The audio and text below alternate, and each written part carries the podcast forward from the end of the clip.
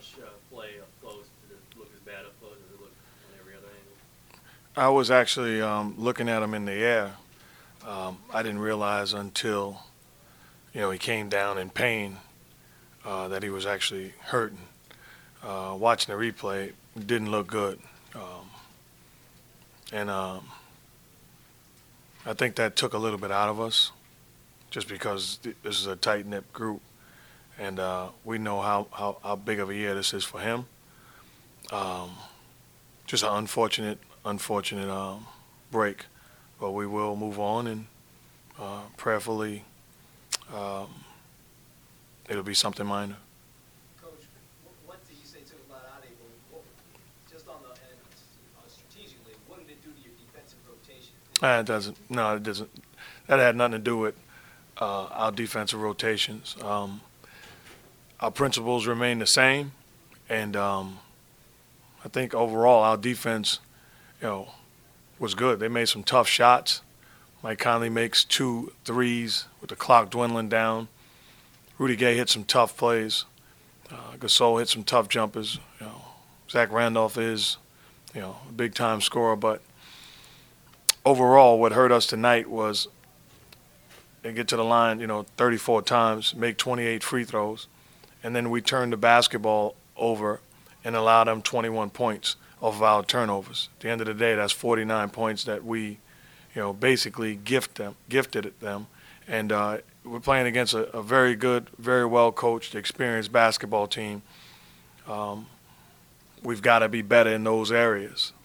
That being said, I will say that last year, playing against that team is, is almost like they toyed with us until they wanted to turn it on, and then they won the ball games. That wasn't the story tonight. We battled, we competed against a very good basketball team, a lot of positive things out of it, and now uh, we'll, we'll, we'll, look forward to tomorrow night. Have you had a chance to talk to Brandon, and if you did, how is he doing? Well, he's doing well, as well as to be expected. Um, disappointed, and uh, we'll find out what it is. But he's a guy that's, um, you know, overcome a lot and uh, beat the odds just to make it to this point. And if I'm betting on uh, somebody, I'll bet on him. He'll be fine. One way or another, he'll be fine. And his spirits are up.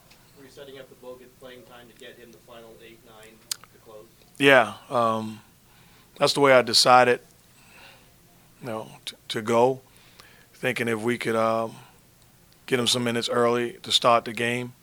Uh, wanted to tell him to make sure he got a good warm up um, at halftime. I was actually thinking about stealing some minutes in the second quarter, but it was uh, it stayed close, and my idea was to, you know, have him finish the game. Um, the main thing with him is uh, he means a lot to this organization, and and I'm not going to risk anything uh, as far as his health is concerned for today. I'm going to take care of him like he's mine, and uh, we've got to look towards the future and what he's going to mean to us down the road. Uh, we're going to follow the orders, and um, we're going to find a way to, to, cover the cover the holes uh, until he gets to 100%. But we're going to stay true to the process. He looked a little less sharp tonight than he did a couple, uh, a couple nights ago. Did you see that? You said maybe it's just a little bit of the rush showing now. Uh, what I will say is those are, you know, you're talking about Zach Randolph and Marc Gasol. Those are two of the smartest basketball players out there, and uh, you can put Gasol with, you know, some of the elites that's that's played this game as far as his knowledge and understanding of the game, playing angles, using his strength. Zach Randolph offensively, you know, just has a knack for the basketball. So I think they have a way of making guys not look as sharp as they normally do. Uh, that being said, it's awfully tough to play the first seven minutes and sit, you know, and it, it seems like it's 12 and 12, 24 minutes, but it's actually, uh, I didn't count it, but I'm sure it's well over an hour um, of having a, a big man sit and wait for an opportunity. Um, so I think there's some bright spots with that, that he was able to do it, because I certainly couldn't today. Landry again looks like a real option.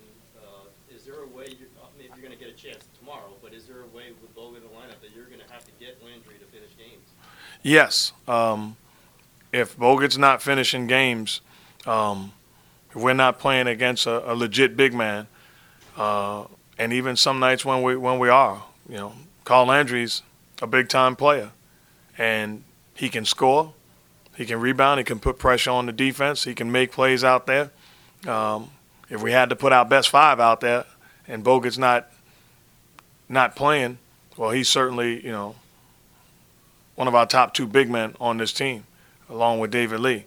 So it makes sense to have him out there because he's such a weapon, and he's playing he's playing great basketball for us. Could you ever see him playing ahead of David? If that if that comes, I'm going to put the best five guys out there, and we're going to try to win this thing. Um, I'm sure if you talked about 82 nights, there's going to be a night where he's rolling and playing great, and just like everybody else, if it's not David's night or anybody else's night, I'm going to finish with the with the guys that, that give us the best opportunity to win. Talk about Curry, Curry's night uh, uh, after a struggle the first game. Did you see this coming and that shot's gonna have to come down? Well, he's a, he's a knockdown shooter as good as there's ever been, and uh, wasn't concerned about the last game. Uh, thought he was out of rhythm. He put the time in um, and, and got his rhythm back. And one thing I tried to do was get him out and then get him back in uh, along with Jack to try to establish a rhythm. And he caught fire. Um, and he's tough to defend in those situations, but it was real good to see him knock down shots. Do you have any sense, Mark, of, of how long Andrew's twenty minutes on it might be in place? Is it just day day? Uh, we're, we're probably going to look through the month of November and then take it from there. Um, I can't stress enough that it means a lot to this organization, and it's not about him playing tonight. It's about him being able to to play over the long haul, and um, I'm not going to drag this guy out there 30, 35, 40 minutes to get a win uh, early November, uh, only to have something happen and shaking my head. Uh, eh, we're going to look out for his best interests, and I'm sure he's going to say, I want to play. But we're going to stay true to the process, and, and we have enough guys to fill the holes until he gets 100%. Is he pushing for more, or is he?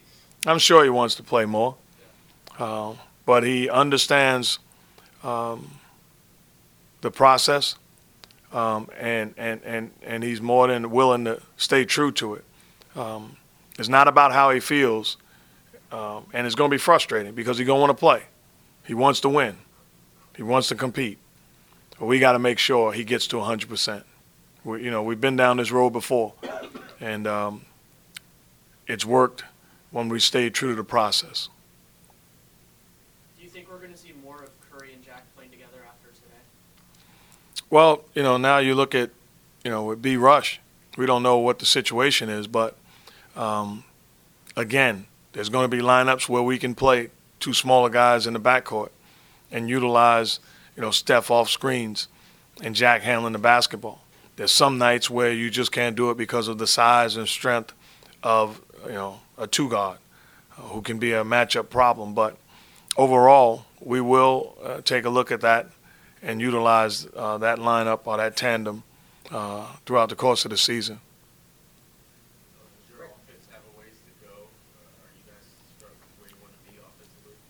We're a very good offensive team. I'm really not concerned about you know low 90s and then in the first game you know 80. Um, we're going to score the basketball, but we've got to defend without fouling, and we've got to minimize our turnovers. Uh, when we do that, we'll be just fine. Uh, I think the fouling slows the pace of the ball game um, and takes us out of rhythm, and then the turning the basketball over just you know it, it, it sucks the life of out of you as a team. We've got to do better on both of those. Great. Thank you.